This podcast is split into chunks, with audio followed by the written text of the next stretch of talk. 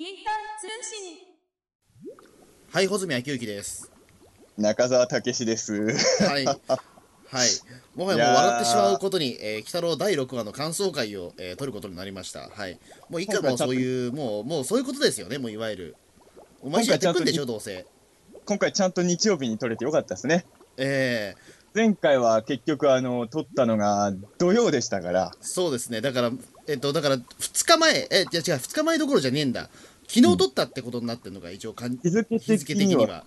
日付的には昨日1時間以上鬼太郎の話をしたばっかりってことですよ。そういうことですよね。もうなんて恐ろしいことを我々はしてるんでしょう。えいや別に、そんな苦じゃないですよ。あの、どうせ、まあまあまあどうせ鬼太郎を見たら喋りたくなるし、いや、ええなんかツイッターとか見たらさ、ー、はあの、もう、鬼太郎終わった直後ぐらいからさ、ピータン通信で中澤さんと小泉さんがどう語るか楽しみとか、もうひどい、ひどい、ひどくはないけど、ひひどい人どくはないですけど、いやひ、どい人は、ピータン通信ありきで鬼太郎を見てるみたいなツイートをしてる人もいますからね。まあまあ、ちらほら、そういう意見が出てきましたよね。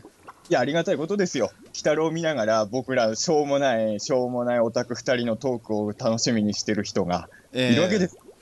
もう、それはもう本当は、ね、それがもう本当にね、一人でも二人でもいるっていうのは本当恐ろしい話ですから。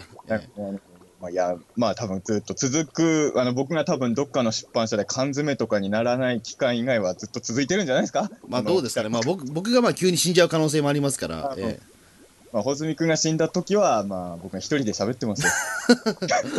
え もう、うん、まあそれでも別にいいですけど、えしょうがないから相棒以外、相棒がいなくてもやりますよ、その時は。ね しょうがない。ええええまあそんなことはどうでもいいんですよ。えはい。あの、第6話の、まだ今回はほら、あの、見終わった直後だから、まあお直後まあええ数時間前ですけど、うん、あの記憶も鮮明でしょ ?5 話の時はちょっと空いちゃったから、穂積が若干うる覚えだとか言ってたんであ、、まあそうですね、はい。うんまあ細かいディティールはうろ覚えだったんですけど、今回はもうバッチリですかね。はい。どっちから感想を語った方がいいですかね？まず、一言目は。まあとりあえずでも、中田さんは結構、えっ、と、多分すでにツイツイッターの方では割と、えっ、と、うん絶絶賛的なツイートをやってたような気もするので、したっけ？してないかまだ、うんええまあでもとりあえずまあ中田さんの意見が聞きたいかな、今回に関して。なんかね、ええピーターン通信を取る、取るんだと思って、うん。あの、まあ一応スカイプつなげる時間を打ち合わせしてたから、うん、あの、ピーターン通信やる前に軽く、あの、感想ツイートをしたんですよ。うん、うん、ね、ま、あの、ただ実はツイッターでは、あの、ちょっと正直な感想をそのまま書けなかったんですよね。おなるほど、じゃあちょっと何かしら思うことがあるというか、いや、っていうか、そのまま言葉にすると恥ずかしい感想になりそうだなと思って、ちょっと考えてからじゃないと、これ、ツイートできないなと思って。あ、まですか、じゃあ今、あ今、今、吐き出しちゃいなよっていう。ええこうやって喋りでやっていけば、まあええちょっとその言い訳しながら喋れるけど、文章で書くとちょっと僕の嫌いなタイプの感想を吐きそうになる感じなんですよ、今のところ。おおなるほど、じゃあもう、40文字でまとめようとすると。もう吐き出しちゃってくださいよはちょっとクールに書いて、ええ来週の幽霊電車超楽しみっていう方にむしろ肘を置く感想 あ、なるほど、なるほど。ええあじゃああれはまあ、それは本当ちょっと照れ隠しだったんですね、じゃあ、あの幽霊電車楽しみが、ちょっみ。とした。いや、まあ本当に楽しみなんだけど、実は照れ隠し、いや、よく分かったね、そう、照れ隠しなんですよ。なるほど。あのー、いや、もう僕ね、もうちょっとお恥ずかしい話なんですけれど、はい。数時間前ですよ。はもう、めっちゃ泣いてまして。いや、もうちょっと書けないじゃん、そんなツイートさ、あの、鬼太郎6は泣いてしまったってさ、あ、まあちょっね、と恥ずかしくて書けないから、俺は犬山マナも猫娘も2週連続出てないよ、幽霊で幽霊電車楽しみだね、みたいな、すごい照れ隠し感想をええしちゃいました。いや、あの、あのね、細かいこと言うと、は突っ込みどころっていうか、個人的に突っ込み入れたいところは結構あるんですけど、はい。もう、鬼太郎同行じゃなくて、まあ、ぶっちゃけ言うとずるいじゃないですか、こういう会話。まあ正直まあね、正直だって、おばあちゃん、まあ、まあそこはちょっといろいろあるんだけど、まあ要は、年老いたお母さんと息子の話に、可愛らしい猫みたいな形の妖怪が、小動物ですよ。妖怪だけど、まあ小動物ですよ。うん、うんだから、でまあ、話のオチとしては、いわゆる泣いた赤鬼パターンでまあそすし、うですよね。うん。まあもう、あのーこれをいろ、しかも俺はね、立場的に言うと、まあ、俺もそうじゃないですか。結局、田舎出て東京でいろいろやってる人間なので、うん。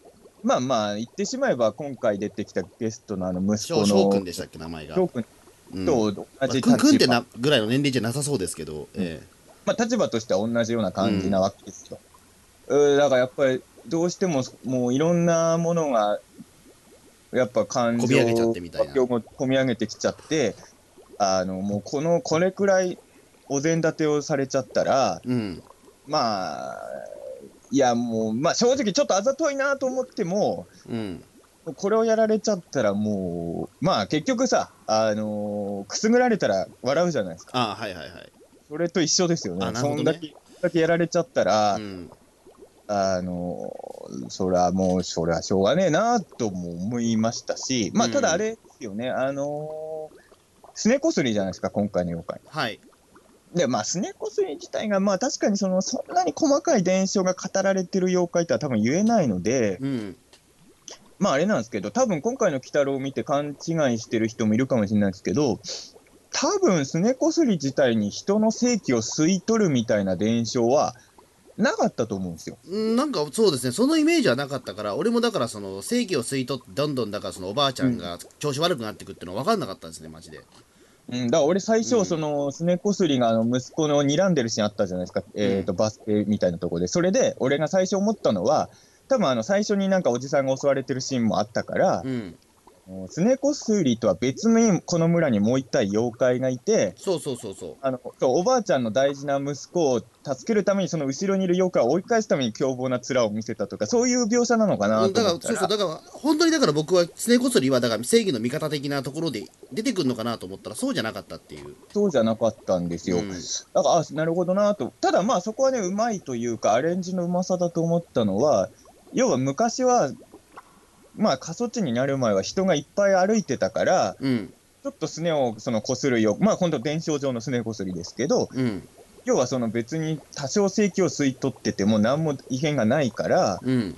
全くそういう妖怪だっていうことをその人々すら気づかなかったっていう見せ方はまあ、うまいとは思いましたよ。あの、うんそれは昔の伝承とこのロッキーのあれ今オリジナルに作った設定の間に、まあ違和感出さずにね、うん。えー描けるんで、その辺のアレンジは俺は全然、まあ OK だし、まあもう一個言うと、まあその、すねこすり、これだと完全になんか猫の、化け猫みたいじゃないですか、このロッキーの。スネこそりってそもそも、ね、猫じゃないような気がしたんですけど、えっ、とね、2期だとむしろね、犬っあぽいイメージ。い犬だと思ってたんですよ。うん、ただこれは多分もう、多分その、もう解釈、まあ、さっきも言ったように、すねこすり自体が、はっきり言ってよくわかんない妖怪なんですよ。なんかそうですね、今ちょっとウィキペディアレベルでちょっと簡単に調べてみたら、ああの、もともと1935年の、あの、うん。本が最古の記録だっていうぐらいだから、まあ相当新しいですよ、これ。ええ。うん。そうそうそう。だから特に危害を加え受けることはないっていうふうにも明明言されちゃってるんで。すねの間をこすってくるだけの妖怪で、まあそういうのが多いじゃん、妖怪、袖引き小僧とかもそうだけど、だからすねこすりも、まあ本来それだけの妖怪なんだけど、まあそれに存在感をこうして与えて、まあ一つのエピソードを作るっていうのは、まあ俺はアニメの作り方としては全、っていうかそもそもまあ前も話したけど、鬼太郎が妖怪総大将のぬらりひょんのイメージある種作ったようなもんでもありますし、うん、あの、妖怪をどんどんアレンジするっていうのは、だって、かさばけなんて目から光線打つからね。ええそんな世界で見てるんだから、今更すねこすりの設定違うとか言って、ね、変身するとかね、あんまりね、そんな細かいこと言ってもっていう。そういう作品ではそもそもないんで、まあ、うん。あの、アレンジとしては俺は別に全然こんなんありかなとはうん、思いましたよ。うん。だからまあ、妖怪の描き方としても俺は今回もまあ良かったし、うん、まあ、その前回がめちゃくちゃ良かったから飛び抜けていいっていう気はないけど、ネズミ男の描き方もまあまあ、ネズミ男の王道というか、うん、だからネズミ男の描写としては前回がベストすぎるから、まあ、うん。今回は至って普通だけど、やって普通の、まあ、ネズミ男でしたね。まあ、うん。ああのーちなみに言うと、ね、スネこすりなんですけど、ウィキペディア見たらですね、今、スネこすりを見たっていう目撃談では、あの、うんでまあ、伝承がもともと、まあ、犬とかそっちのに近いんだけど、猫の鵜だったっていう語ってるのは、やっぱりこれは、水木しげる先生の影響が一番強いだろうっていうことを、あの妖怪研究家の山口敏太郎先生が指摘してるっていうふうに書かれてますね。ど、どこに書いてあるんだ、それ？ウ。ィキペディア。ええ えやだな、ウィキペディア見てて知り合いの名前出てくるえこれ例えばあの道せ山口敏太郎監修の本当に世界の道生物案内に書かれてるみたいですけどその話ああ、でも俺読んだかもしんない。俺もその本、だって、その本でもってユーマ探し俺してたから、まあ、だから本当に猫のイメージっていうのは、まあ、水木しげる先生の影響っていう、いいな。スネーコスリのウィキペディアに山口さんの名前入ってんだ。うん、俺、俺の名前もどっかの妖怪のウィキペディアに入ってないんすか？なんか、まあ、ちゃんと調べたことはないですけカどカッパとか、俺が関わったことある妖怪ってなんだろう？カッパと野槌と、えっ、と、まあ。多分だから松戸殿の項目がないですね多分。えまあ、ユユーマだろ、えそれは。ユーマだからね、まあ妖怪はないから。まあじゃあ作っちゃえばいいんじゃないですか。俺はじゃあ後で書きますよじゃあ。や だよで後で後でそ編集されてなくなっちゃいますけど。てるとこでそんな裏工作の会に嫌です。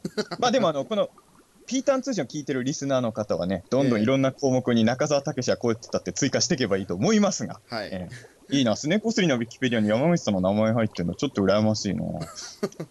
うん。まあそんなことはどうでもいいんですよ。え 本当どうでもいいですよ、そんなことは。ええ。いや、あのー、だから、あのー、面白かったんですよ、うん。本当に。あのー、先週の予告見たときに、えうん。あのー、鬼太郎がちょっと暗い感じになまあちょっと影をつけて、で、その後ろでなんかネズミ男がなんか変なポーズ取ってるみたいなのが予告であって、うんこれ、その雷の回の直後に見たら、あのシーンがなんか、ホラー的なシーンかと思ったんですよ。ああそうかそうか、うんギャグシーンだった。いえや、あの流れで予告見たら、俺、これ、ホラーシーンかなと思ったんですよ、てっきりえね。ああ、そっちかと思って。うん。うんまあちょっといろいろ言いたいことあるんですけど、ちょっとあの、ここで僕が一人わーって言ってもしょうがないので、この辺で穂積君の感想に一旦バトンタッチ。ああなるほど。あそっか。うん中田さん今回すごいまああの泣いてしまったっていうぐらいなんですけどうん。あすいません。この話僕すげえしらけてました。すいません。おいえいえ、もう、それはもう、ええ申し訳ないです。正直な正直な感想を言ってください。本当にあの、の ーうーんと見るの辛かったぐらいにしらけてました。ええあ、本当？あのー正直言うとこの話って、まあ、泣いた赤鬼っていう話も出ましたけどもまさにその通りで、あのうん。もう本当にあの何度見返したかわからない鬼太郎の話なんですよこの手の話、うん。うん。4期ですごいやってたからね。飽きたんですよ。もう3週間前の俺ですよまさに。言ったことで。飽きた飽きてるんですよこの話俺はもう。いや、今更それをやったところで平成30年なんでこんな話をやってなお涙頂戴にしてるのかもわからないしあの話として、うん、本当になんかベタベタな鬼太郎をやっちゃいすぎててあの、まあ、ベタな鬼太郎でも前回みたいな雷の話はあのまだ見せ方として俺は新しいところもあったんでそこは僕もう絶対に評価していいんですけども今回に関しては昔のそのままの鬼太郎の脚本をそのまま今持ってきただけにしか俺思えなかったんですよ。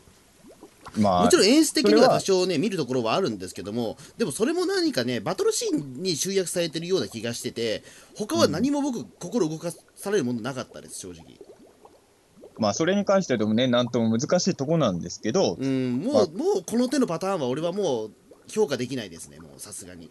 でもね、これは、あのーうん。もうそれを言われちゃうと、まあ、穂積君的にはもうピーターン通信というものがあるんで、辛い立場かもしれないんですけど、うん。卒業しろよの一言で終わってしまう。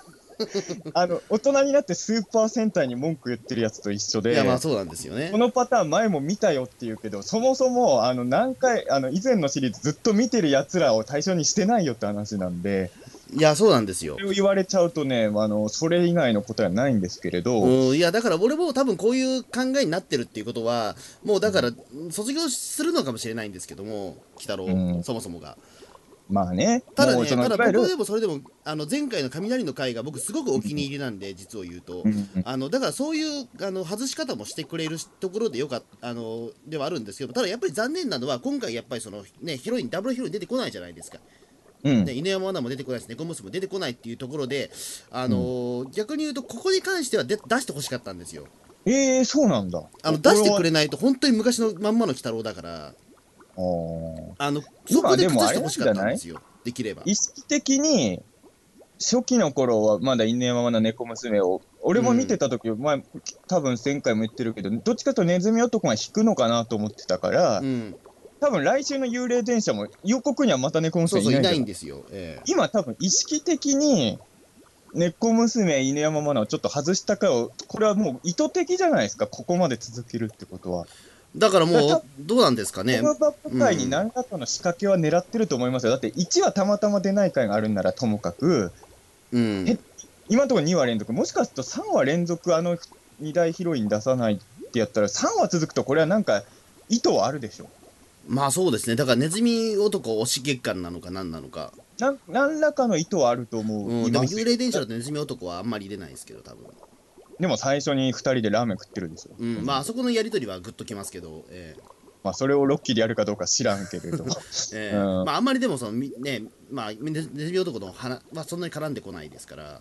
だからそういう面で言うとだからまあ前回多分次回の方も多分ダブルヒロインは出てこないからあのだから正直まあ僕はだからあのななんていうんですかね。あの映画もそうなんですけども基本理念としては内容がつまんなかった映画に関してはあのまあ誰かの格言ではあるんですけども、映画の内容がつまんなかった場合は女を見ろっていう僕は、うん。僕モチベーションでやってるんですよ常に。じゃあ、北の映画どうするんですか？え？つまんない北の映画見たときはどうするんですか？え まあその時はその時ですよもう、え いやいやいやいやいや、ええ。女いないじゃないですか。ーいやでも僕のじゃあ、じゃあ、じゃあ、じゃあ、穂積君はゴジラ対メガロを見るときどうするんですか？まあでもそれはゴジラだからいいんですよまだ一応そう北郎だから、北郎だからいいじゃないいやでもダメなんですよ。よでも今回の話はあの僕の好きじゃない北野のパターンなんで、うん。女も出てこないから評価は低いです。だからだからメガロも低いです評価はだから。あ、そうか、そうか、女が出てこない。と女が出てくればまだ僕はそこでまだモチベーション保てる俺はさ、そう、前回はまださ、そこで言うと、前回は一応雷に殺された女性記者が一応美女枠だったじゃそうないですか。そうそうそ多分。今回おばあさんしか出てこないから、ううん。俺は、それは良かったなと思って。俺はもうそれが辛くてしょうがないですね。単にスケベなんじゃないですか。いやでも言ってしまえばでも話に 話に何も興味がなかったら俺はそうそっちに僕は全全勢力を振るんですよ女僕は。な、なになにえ僕はだから結局あの内容がつまんないと思ったらあのそ、うん。あのそ女の方に全部振るんですよ最近は意図的に。なんでそんな穂積君がアイドルハマんないんですか？え？そんな性格ならむしろ俺よりアイドルにハマっとけよ。いやハマんないんですよそこはやっぱり。こんな女しか興味ない男なんだから、なんで俺より AKB とかにハマっいやだから世の中にはもっとおもあの面白い話の作品は多いからですよ。いやいやうん、おかしいな、それは。うん、だからそこまでだからだからよっぽどですよ。だから俺が女がいなくてつまんねえなっていうことは。えいや、だから、そう、まあまあまあまあ。あ、じゃあ、このパターンが秋田以外に、なんかちょっとハマれなかった理由を教えてほしいですね。あの、は、あこのパターン秋田だともう卒業しろしか出てくる言葉がないので、えうーんとねある程度やっぱりオチまで全部予測できちゃったところで陳腐な話だなと思ってしまったし、は最初からだからもうね泣いた赤赤鬼の話をやりたいっていうとこ思った時点であの、うんそれが30もう10分後ぐらいに分かっちゃったんですでに。うん。うん。だからもうなんか、うん、でこれでやっぱりなんかいや泣かせの演出入ってるとは分かるんだけど逆にそれが俺あざとく見えちゃってて実を言うと。うん。うん。でもね、それは一緒なんですよ。あの、うん。ある意味。あの、さっきも言ったけど、俺、あの、泣いたっていうのをちょっと照れてツイートできなかったんですけど、うん、だからそうそうそうなんです。だからそこに泣いちゃう僕は泣かなかったけども泣かせに行って中澤さんが泣いたら僕は中澤さんに腹立ってたと思うんですよ、うんいやいやいや、うんもうじゃあ腹立ってるやんか、うん、今。腹立ってはいるんですけど、なんか今俺に腹を立ててるじゃないですか。うん、こんな簡単で引っかかりやがってみたいななんで泣いちゃったら人から怒られなきゃいけないんですか、もう。うん、いやまあ確かに分かるあまあそういうわけじゃないですけどもあの、穂積君の言ってることはわかるよ。あの、うんやっぱり、俺はこの回に関して泣きましたっていうのはちょっと照れちゃうのは、やっぱりあざといとは思うんですよ。うん、要は、例えば俺前、よく言うけど、俺は大人帝国の逆襲とかで泣いたっていうのは全然照れないんですよ。うん少年宇宙人でダイナね、ウルトラマンダイナの少年宇宙人で泣いたっていうのも照れないんですよ。うんウルトラマンティガの最終回の3話前で泣いたのも照れないですよ。うんでもこの回、例えば、うーんとね、いい例えあるかな。あ、まあ、おばあちゃんの思い出で泣いたも俺照れずに言えるんですけど、うんやっぱこの回で泣いたっていうのは、やっぱちょっと俺は照れちゃうんですよ。うんただ、まあ、あざとかろうがなんだろうが、まあ、やられてしまったことはもう、まあ、泣いちゃったのはもう事実なんで、こうん。れはまあ、ただ、まあ、あれなんですよ。だから、あの、今回の見て一番近いなと思ったのは、でも俺、実は泣いた赤赤鬼じゃなくて、うん。実はシザーハンズですよね、要は。ああそうですね。うん。あの、泣いた赤鬼、まあ、フォーストーリーの流れとしては泣いた赤赤鬼なのかもしれないけど、その今回の話の根幹にあるのはシザーハンズで、うん。シザーハンズっていうのはやっぱりあの、欧米っていうのは握手社会だから、うん日本以上にあれがグッとくる話だと思うんですけど、うんまあ、手がハサミっていうことでコミュニケーションがもう取れなくまあなっちゃう。まあ好きな女も抱けないっていうところのねうんその悲劇なんですよね。うんでまあ、そういうと今回のスネコス類っていうのは、まあ、シザーハンズだし、まあ、ティム・バートンなのかなみたいな感じで、俺は見てましたけど、まあ別に、ただ俺はこの穂積君とのピーターについて何度も言ってるけど、あのー、鬼太郎ってそんな斬新な実験をするわけじゃないんでい、やもちろんえ別にこの新しいパターンを見せろよっていう感じで、えうん。それを見せる作品ではないいと思やもちろんもちろん、うん、いやた例えばでももう少し現代風による寄せることはできるんですよ。俺だって実を言うとあの、ね、映画の「君の名は」アニメの映画の方の「君の名は」結構評価しているのはもともと「君の名は」の話ってすごいシンプルなんだけどもそこに対して例えば今の、ね、携帯電話スマホをみんな持っていたりとか例えばもうすぐ、ねとね、なんかその岐阜から東京に行きたいと思ったらすぐに東京に行けたりっていうこの利便性の問題であったりとかを全てクリアしたことによってあれだけ結構複雑な話になっちゃってるっていうところをちゃんと丁寧に見せてるところが僕偉いと思うんですよ。で、うん今回の話って別に平成30年にやる話じゃないと思うんですよ、北いや野これ。平成30年にやる話ですよ。でだとしたらもう少しもうなんか、まあねそこは違うんだよ。あの、いや、丁寧かどうかのまでは俺は保全君で言ってることは分かるんですけど、うん、あのそんなに丁寧に作られた話とは俺は思ってないんですよ、今回は。うんただあの、平成30年だろうが、次の、えー次は何になるか知らないけど、まあ平成、まあ、平成わかんないけど鬼太郎は、うん鬼太郎は50年後だろうが、100年後だろうが、このパターンをやんなきゃいけないんですよ。いやーおー次の鬼そう太郎ですよ。だからもう本当に昔話の世界になっちゃってるからだって昔話の世界なんだもん、鬼太郎って。だって、あの、鬼太郎っていうのは、これ多分前もなんかで言ったけど、もうマガジンで連載してる頃から、うん明らかにその時代よりはから見たら昔話を延々やってるんですよ。いやまあ、まあ、だとしたら変に現代風に翻訳なんか現代風にしなくていいじゃんフリーターとかそんな本出さなくていいじゃんっていうかフリーターっていね感じもそもそもちょっと俺は古いなと思ったんですけどうんでなな何にじゃあ、穂積、作家穂積、まあ、さライター穂積だったら、あれは何にするのが正解なんですか？まあフリーターというかだからねうーんなんでしょうねまあ YouTuber になるとかですかねやっぱり ?YouTuber で終わった。前回散々否定してたやんか。まあたまあまあちょっとパッと出てはこないですけどもでも例えば、いやあのね鬼太郎だそもそもだってあの翔翔翔くんでしたっけ？あのまず鬼太郎にその助けを求めに行くっていうことに関してももう少し見せ方あったと思うんですよ、なんか急にじゃなかったでしたっけ、あれまあ今回はね、そう、犬山マナの時みたいに、その、妖怪ポストを知ってる人がいるとかでもないから、うんあの、そう、だから正直ね、だからそこに関してあのもう少し現代のガジェットを使うぐらいのことはしてくれていいと思うんですよ。うん、だからもっと面白くなる可能性は俺は全然あったと思いましたうんだ。それが何かねそんなお涙頂戴の話になんか終始されてね泣けってのは無理な話ですね。うんどうなんですかねみんなはこの回を感動してるんですか？いや結構したって話はでも実際ちょっと俺俺この感覚おかしいのかなと思って怖くなっちゃって一あ回あの、検索したんですよこの回で。泣いたかどうかは別として、うん、小泉君が感覚おかしいことはもうみんな知ってるんで、いやでもでも僕の感覚はでも正しいと思ってるんで自分は。正しくないよ、穂積君、人の死んだ場所でケラケラ笑ってるいじゃやいやいやそんないですか。なことはないですけど、えバラすぞ、全部、この野郎。いやいやいや まあね、それを言うとね、ちょっと穂積君の人生に問題があるで言えないですけど、僕、割と穂積君のひどいこといろんなところで言ってるように思われてるかもしれないけど、俺、穂積君のひどいところの 10%, 10ぐらいしか言ってないですからね、皆さんに。穂積君は本当にガチサイコパス野郎ですから、いやそんなことはないですよ。もう本当に、ちゃんとあの、ちゃんと疑問を持つことあるし土地ボーイの岸本さんが言ってましたよ。え？なんで穂積さんは舞台の前だとあんなに猫かぶるんですかって言ってましたよ。ええあの裏ではひどいこといっぱい言ってるのにっていう。いやちゃんと考えてますよそれはもう。ええ穂積君の感覚が異常なことはこの際置いとこうよ。うんそこを悩んだらもう話は別だから、え周りはそうなんですね。じゃあこの回は割と感動してる人も多いんですえね、うん周りは。そうですだから朝から泣いたっていう人あのー皆さんがこの回どう見てたか全然知らないんですよ。うんあの皆さんの感想がこの回どんな感じだったのかしら？うん、ただまあ結構だからその泣いた泣いたっていうやっぱ感想は多多かったですよそれはやっぱり。うん。そうでも本当に泣いてるんですかね？まあわかんないです。だからやっぱいい話だったなっていうところでおまあ泣いたかどうかは知らないけども、いい話だったっていうような評価はまあ多分多いと思いますけど、いい話だったと思いますよ、俺も。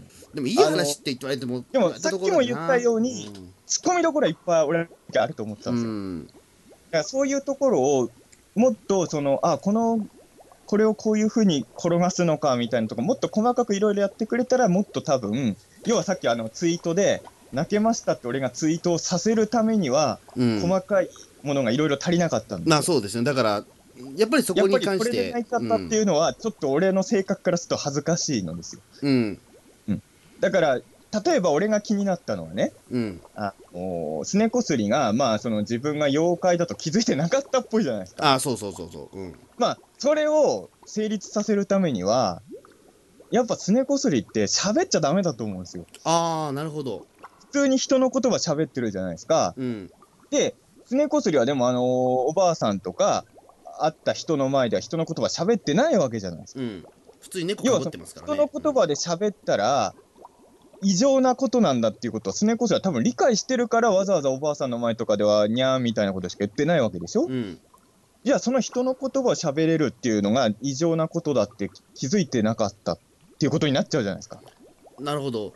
それが俺はだから妖怪だってことすら例えば俺ね正気を吸い取ってることだけを気づいてないにすればよかったと思うんですよ。うん。なんで妖怪であることすら気づいてなかったっていう。じゃああの化けもでかくなったりするじゃないですか。うん。イカ。ああいうことになることも何とも思ってなかったのかスネコスレはっていうね。なんか俺はそういうのはいろいろ気になったんですよこの回見てうん、まあだから俺なんか説明しすぎだなって思ったんですよ。うん確かに喋逆に俺は説明してないなと思ったんですよだから。あそう。だから逆に言うとベラベラベラベラ喋っちゃっててあのあ北郎が出てこない北郎が出てこないじゃないですか結局この話ってほぼほぼ、うん。最初にだからそのなんか戦うぐらいの話で戦いのシーンは良かったんですけども、あのあそだったねそうの後だからつねこすりだけはベラベラベラベラ喋っちゃってる印象しか残らなかったんで。あのーだからね難しいんだけど、うん。もちろんその場合ね、30まあ、その実際には30分も枠が尺がないんで、うん。もちろん難しくなるのは100も承知で言うんですけど、うん。多分すねこすりを喋らせないで、なんとか頑張ってこの物語のパターンを作った方が、完成度が上がったんじゃないかなと僕は思うんですよ。うん。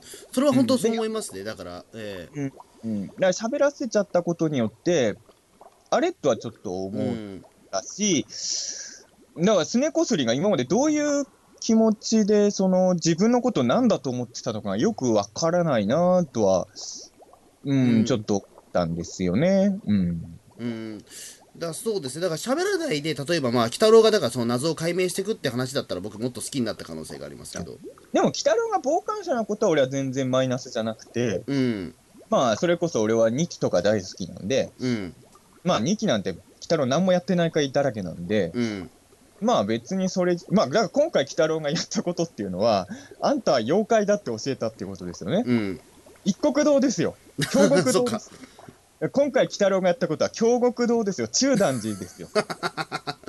そう月本、月物落としをやったんですよ、今回鬼太郎はね。なるほど20分間で、えー約だでも、それは、あの、京極夏彦シリーズの分厚さを思えば20分でまとめたんなら、すごいいやまあでも京極夏彦シリーズじゃないですからこれは別に、えまあまあ、そうなんですけど。ええいや、だから今回鬼太郎がやったことは、お前は妖怪だって言うだけですから、ー役割として。うん。まあ、あとは一応言うと、息子にお母さんいなくな、いなかったよって報告に行く役ですよね。うん、あのあそこでだからあのなんか雨の中ね暗闇から薄い出てくる鬼太郎はかっこよかったですけど、まあね、いや、鬼太郎かっこいいなとは思いました。うん、あ今回でも一個思ったのは、うん。そう、これ俺的にはちょっと嬉しかったポイント、嬉しかったポイントかどうかわかんないんだけど、うん。今回もあの前回も散々前回までも散々言ってた、鬼太郎とネズミ男が一応一緒に行動する回だったじゃないですか。だいぶ物足りなかったけど、ようやく見れたので、うんあれなんだね、今回、鬼太郎はやっぱ猫娘とかだけじゃなくて、ネズミ男にも若干クール対応なんだね、やっぱね。ちょっとそうですね。うん、まあ、こいつは無視していいんでみたいな。一緒に旅行行ってわ、なんとなくね、楽しんでるとか、そういう感じとはちょっと違うのかもしれないなとは。うん。そうですね。なんかだからね勝手についてこいよぐらいのノリだったよね。うん。まあ、あとだからそのね、あの依頼者がだからその最初ネズミ男を鬼太郎だと間違えるっていうこの原作によくあったパターンねあーまあそこはねこれもなんかな、うん。あちょっと懐かしいなと思ったんですけどあのやりとり、え。まあその後のやりとりも、まあ、保護者、保護者はわし者とかね、えうんああもうベタなやつっていうか目元が似てるみたいな、うん。その辺のやりとりは、まあ良かったんじゃないですか？そうか目玉の親父ってそうだよね。驚くよなっていうのをねこれ、うん。今んとこでも毎回目玉親父はびっくりしてんじゃん。あの、ゆうたくん以外はびっくりしてんじゃない？目玉親父。そうかゆうたくんがあまりにも自然すぎちゃったからなんかそうゆいうう印象たくんは目玉親父は見ても、目玉親父さんだみたいな感じ。後の人は全員びっくりしてるから、まあ、それはね、いや、うん。俺だから、すごい好意的に解釈するならですよ。うん。あのー今回、あのー名前また忘れちゃったけど、あの、息子がね、翔くんでしたっけ？翔くんね、翔くんが、うん。あのーすぐに妖怪ポストに連絡を行ったっていうことは、うん。前回の雷事件の後にやっぱ多少妖怪の認知度がひ上がったんですかね。ああなるほどうん、これはかなり好意的解釈ですね、それだからねいい年したフリーターでも伝わるぐらいの知名度はあったというか。いや、逆にフリーターなんていうのはもう2チャンネルみ、今5ちゃんか、うん。5ちゃんとか見まくってるから、オカルト板とか見てるから、サラリーマンより詳しいんですよ、オカルトに。いやいやうんまあでもそこでやっぱ小りね泉君だって暇な時は2ちゃんばっか見てたんでしょ？いやいやいやでもそれでも鬼太郎妖怪ポストがあるとかそんな話は聞いたことがないですよ。仕事で忙しくなると2ちゃんとか見ないじゃない。うん。いや、それは保全かオカルト好きじゃないからオカルト板を見ない人だから。別に俺は翔くんオカルト好きだっていう話もなかったじゃないですか別にそんなの違うんで世間の人は割と都市伝説とかそういうの怖い話とか若いやつは結構知ってるじゃん。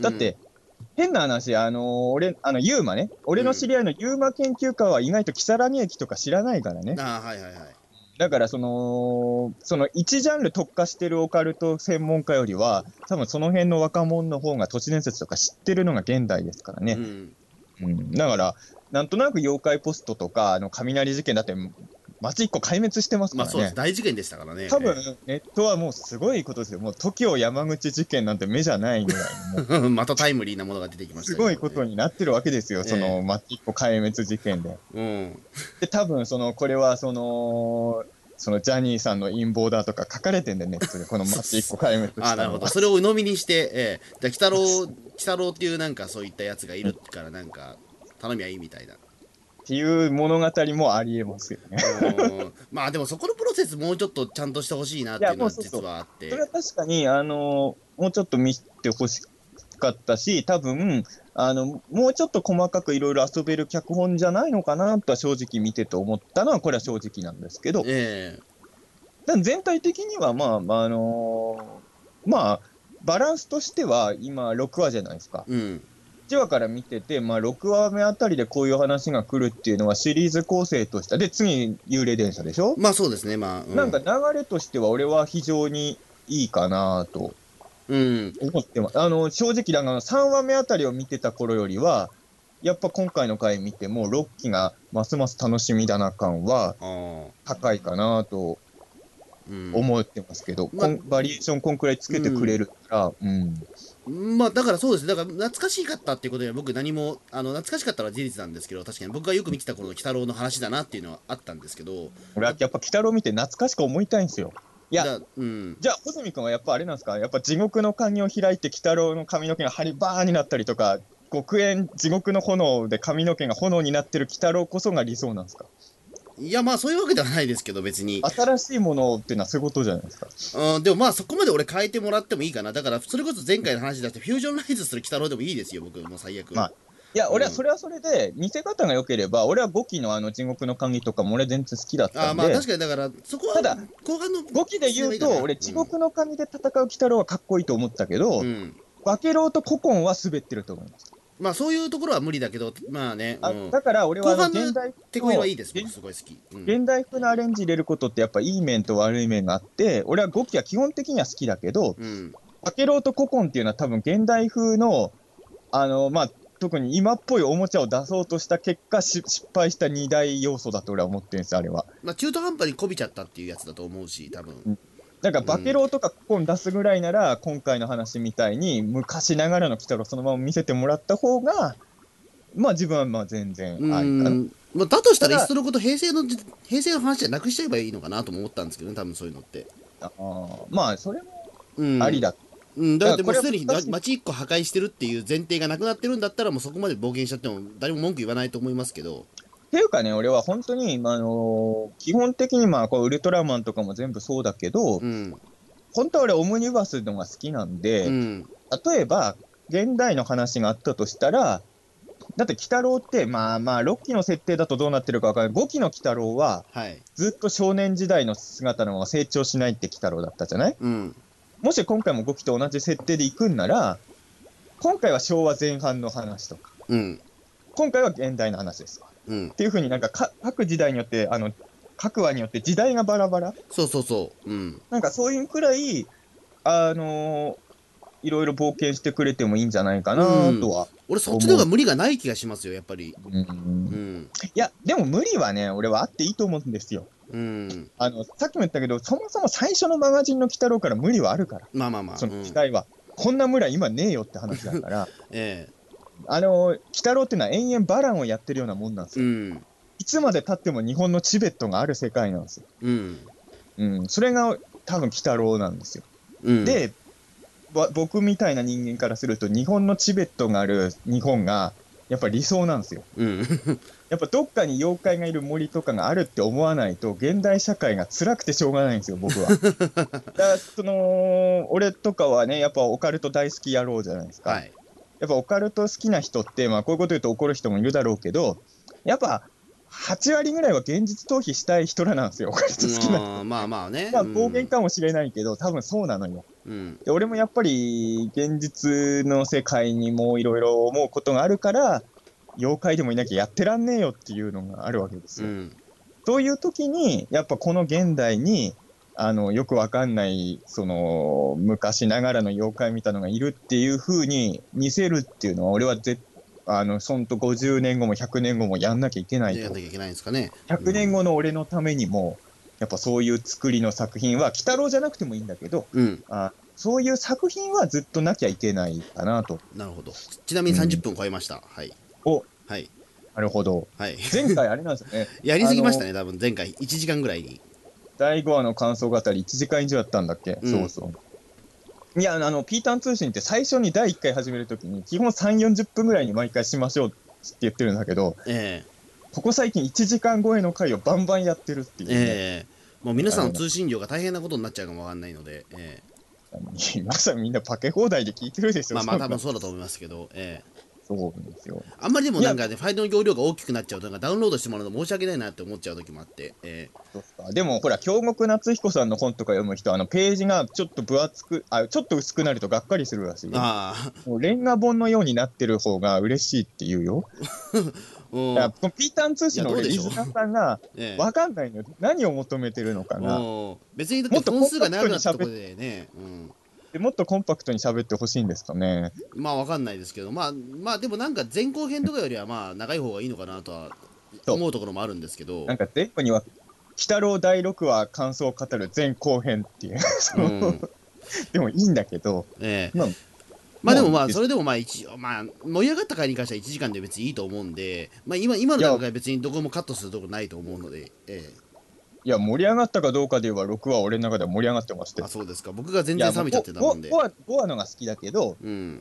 いやもう流れですよね。うん。あの、要は1から3話までっていうのは、まあまあ、ちょっといある種一本の作品だったから、うん。またちょっと別なんだけど、4、5、6話の流れっていうのは、シリーズ構成としては俺すごい好み。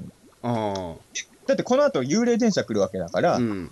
まあ、幽霊電車のクオリティが自分の期待をはるかに下回らない限りは、うんこの4話から7話までのシリーズ構成は俺は完璧だと思っておおます。すごいですね。完璧が出ましたかついに。完璧です。シリーズ構成はね。うん。細かいこと言えば、言いたいことは、いあの、4話と6話に関してはちょっとありますよ。うん。5話は、俺の中では、満点に近いですけど。うん。そうですか。なるほど。うん。いやまあまあだ確かにだからその構成の意図はわかるんですよ非常に。うんうん。だなあだからこういうところでやっぱりちょっといろいろ計算をされてるのかなっていうのは分かるんですけども、うん、ただもうちょっと俺的には萌えポイントが足りてないんで、ええどっちの萌え？いやまあ。全全部の萌えですよそれも。うんいわゆるキャラキャラクターものとしての面白さがまだちょっと僕としてはまだ弱いので。あ、でも俺、キャラ萌えとしてはむしろ今回はかなり良かったと。いやあのネズミ男と鬼太郎に関してはもう完成したんでこの回で多分。ああのそれもそうだけど、うん。今回の回って要は、あの、俺まだ他の方々の感想全然見てないですけど、うん。要は今回ってみんなすねこすりに燃えたわけでしょ？そういうことなのかな？すねこすりってそんなに魅力的なキャラクターかなとは思うんだけど。もう俺わかんない。もうじゃあ今待って、今すねこすりで検索してよ。みんなえ？どう言ってんの？この回。その、俺だ、この回をみんながどう見てるのか全然知らないんだけど。あ、小泉君、いいいいタイミングで、はあ。今、あの、携帯を開いたら、うん。小泉君最近もう、あ穂積君本当にポッドキャスト好きですね。何がですか？3つ目の番組始めたでしょ。ああはい。あんた仕事以外の時ずっとポッドキャストやってるじゃない？いやだからあれですよ伊藤弘樹さん伊との。藤伊藤伊藤弘樹君クリスタルトークの伊藤弘樹君から、急に鬼太郎の感想の LINE が来てますよ。なんでやねん突然、普段届いてこないんですよ。へ急に。ー珍しいことが、えおえどど伊藤さんなんて言うてます？まあ勝手に紹介しても、勝手に紹介しちゃってもあれですけど、え今日の鬼太郎、まだ見てなかったらネタバレになっちゃいますけど、本当に重かったです。え重いんだ。すねこすりがかわいそうで仕方ないです。みたいな。でもナチュラルな感想ですねでもそれは多分。ナ、チュラルな感さすが伊藤博樹。ええ。このナチュラルさはだって僕ら真似できな物いですから。事を斜めに見ることが何もできない伊藤博樹くんらしい感想で。すけれども、えだとにかくだからえっといろいろ今調べたらですねまあ早くもすねこすりの泣き顔をアイコンにしてる人とかたくさんいますねでも。ああ、そうなのいや、だから、で可愛すぎやっぱそうなのかわいそうすぎるからまあ見てくださいっていうのとはいで幸せになるようなあのーまあお話が今後作られたらいいですねみたいな。すねこすり萌え会だったってことですよ、つまり結局は。うーんそうなんかな。だから、穂積くんがひねくれてるだけで、世間的にはこれで妖怪っていいなって思うわけですよ。妖怪っていいなになんのかな？うん。みんな、みんながすねこすり好きになればそれでいいんじゃない？うーんまあいいのかもしれないですけどまあそれでも、ね、ただ俺はすねこすりアイコンにはしないですよ。うんしないし、ええこの回で泣きましたってツイートはできないですよ、恥ずかしいから。うんただ、この回見て泣いたっていう人が出るのは、まあ、てか俺も泣いたから、まあ、あの、ええそれはしょうがないよね。それはまあ、やっぱ泣いちゃった人、いや、まあ俺はね、俺はこの自分の性格もそんな好きじゃないんですよ。うん泣いたなら泣いたって言えた方がいいかもしれないんですけど、やっぱ俺の手が邪魔するんで、まあ、あの、あれなんですけど、あ、ただ、その、すねこすりハッピーになってほしかったと思う人多いい多いんですね。うん、だからやっぱり見た目が、まあ見た目がまあ可愛いからでしょうけどね、多分。例えば、俺はてっきり鬼太郎がゲゲゲの森にすねこすりを連れてくとかもありなのかなともちょっと思ったんですけど、あでもそれに関してはすでに言及されてる方がいて、ああのオープニングシーンにすねこすりがいるから、あ、いるよ、いる。新深大寺にいるよ。そうそう、んうん。っていうところで連れてきたんじゃないかみたいな。いや、あれはでもイメージじゃない いや、それを言ったらなんか夢がないけど別、にあれは別にこん、だって、だとしたらもう調布にチンポ来てるんだよ。ねえあの、あのオープニングがイメージじゃないんだとしたら、いや、まあ、チンポいるんでしょ、あれだよ。あの、俺と穂積君が自主映画で作ったチンポじゃないよ、あれは多分。うんうん。調布にチンポいるんでしょ、じゃあ多分。うん。なんか西調布あたりでいるんじゃないですか作った自主映画のチンポじゃなくて、えいるのかな？いえや、いや、わかんないですけど、あのオープニング、だって、濡れ女とか多分敵で出すでしょ。まあまあ、このこの先ね、えいや、それは多分あんまり、いえ。や、俺、関係がないのかないや、まあ、もしかしたら連れてったかもしれないけど、多分あれはさ、あのーほら、ラストの方で鬼太郎が、なんか意味深になんか、風が吹いたらなんか、目のアップみたいになるじゃない。うん。あれって俺、すねこすり消えちゃったって表現だと俺は思ったんだけど。消えちゃったのかな？消えちゃったっていうのは、いわゆる、まあ、ね死死んだとかじゃなくて、あの、すねこすりは今まで、うん。あの、無意識に人の性器を吸い取ってたわけでしょ？うん。で、それに気づいちゃって、あの、山の中入ってっちゃって、もう人と触れ合わなくなって、うん。消えて風が吹いたのを鬼太郎が寂しげに見つめるってラストだと俺は思ったんですよ。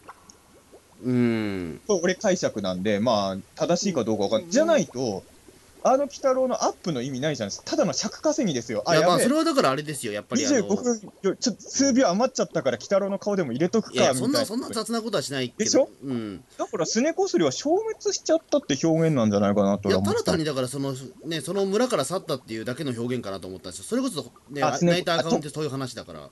すねこすりが都会に行ったってことかな？いや、多分だから、あの、人知れず過ごしていくんじゃないですか。だから人ともこれから一生会わずいや。ええ人知れずだったら死んじゃうじゃないですか。いや、知らないですよ、お化けだからっていう。いやいやいや。だ、ねね。鬼太郎、鬼太郎読み直してくださいよ。バンバン死んでますよ。まあ、死んでますけど、でも例えば別にそれはもう人知れず、例えば普通のね、だ動物ですから、ね、猫です、猫か犬か知らないけども、多分野生で生きていけますよ。ね、だから人に人とと触れ合うのがダメなんですよ、スネコスリは。でも、いや、違いますよ。あの、本来はスネコスリは都会みたいなとこ行って、ちょっとずつ正規を人から取っていくっていうのが正しい生き方ですよ。でもそれが嫌になっちゃったから、もう、あの、もうなんか山の中で暮らしますっていうような。いや、じゃあ餓死しちゃいますよ。うん。だから、多分スネコスリは、俺、俺の解釈ね、これは。うん。多分、その都会行って細々生きるのももう嫌になっちゃって、うん。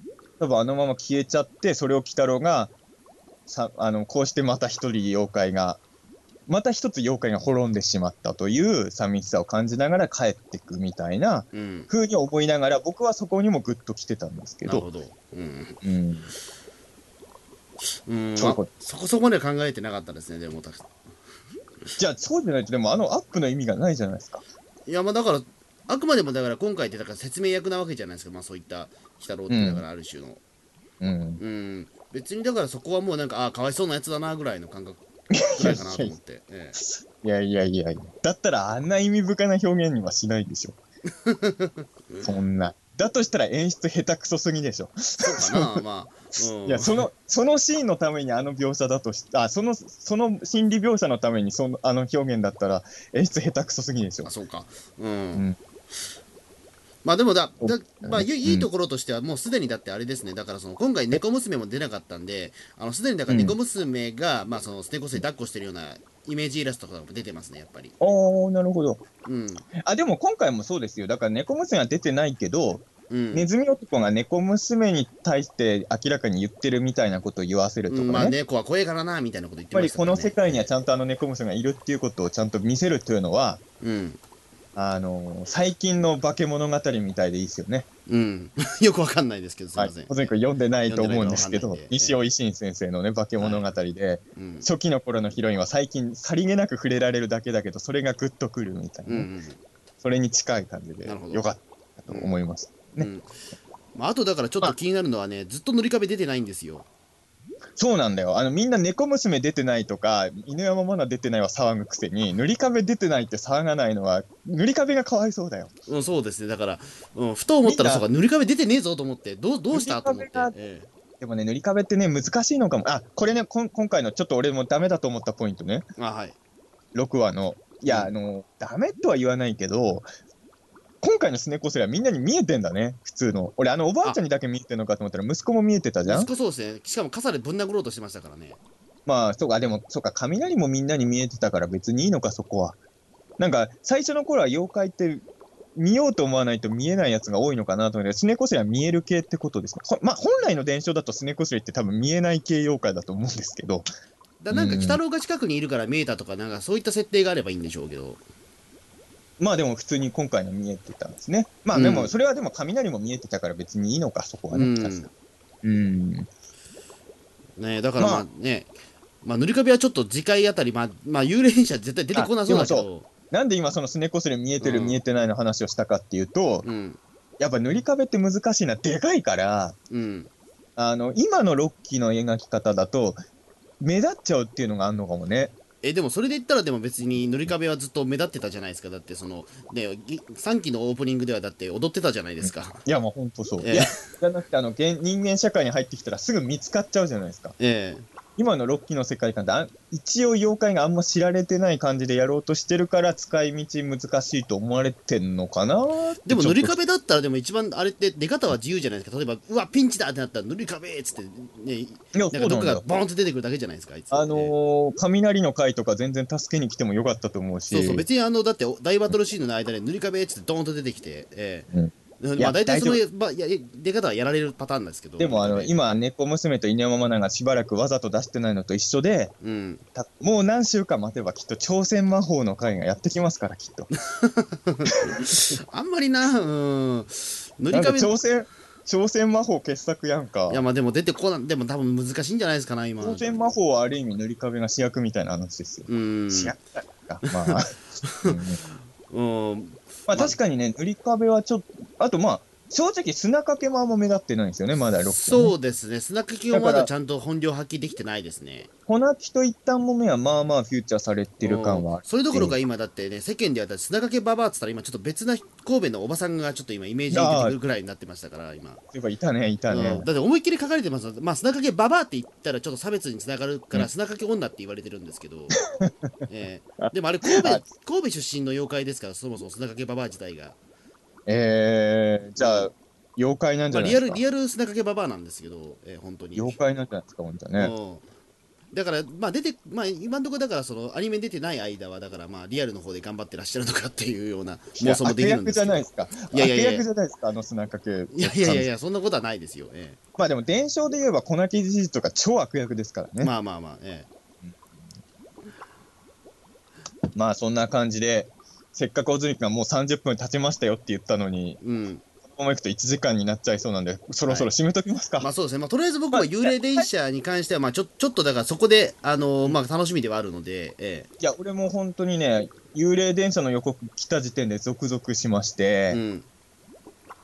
まあ、6期って、いや、まあ、4期とか5期もそのホラー的描写をあえて入れようみたいな意図は感じられる回はあったんだけど、うん6期って多分なんですけど、どの回も、まあ、多かれ少なかれはあるけど、ちょっとやっぱ怖い描写入れようっていう意図を感じるじゃないですか。今回のすねこすり会とかだって、うんまあ、ミスリードだけど、最初の方は明らかに怖がらせようとしてるじゃないですか。まああとそのね先代のその常こそに飼ってたおじいさんが亡くなるところとかも結構ホラー映画のねパターンを使ってるじゃないですかだからうん6期のスタッフはだいぶ怖がらせることには気合い入れようっていう意識はすごい感じるんで、うん幽霊電車はだいぶ期待できるというか、ううん。ん、楽しみですよ。あのーそううこれ、鬼太郎のいいとこだなと思う、まあ、鬼太郎っていうか、妖怪のいいとこなんですけど、うん。何話前だったかな、多分3話あたりの時なんだけど、うん。見終わった後に僕のフォロワーさんがね、うん。あのー、鬼太郎を見終わった後にうちの子供、娘が、妖怪って本当にはいないよねってすごいお父さんに言ってきたんだって。ああいい話ですそのおね父さんが俺のフォロワーだけど、うん。要はあのー仮面ライダーとかを見ても怪人って本当にいないよねとは言ってこないんですよ。ああなるほど。うん。これやっぱり妖怪の凄さで、うん。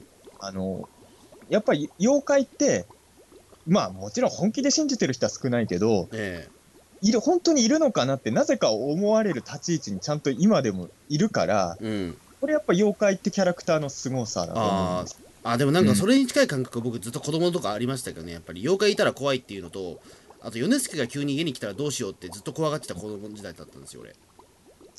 また穂積君の受け狙いがね。いや、そんなことはないですよ。いや本当に本当にそういう人多いと思いますよ多分。多いかな。この間でもあのバカリズムさんが一本グランプリでそのネタやってましあたね。でもバーチャルヨネスケ。み結構あるあるネタですよ多分。ええ。あれなのかな？あのだって子供の、まあ、近くだから米助が出たっていうふうにいごめん、ごめん、ええ。雨、雨降ってる今。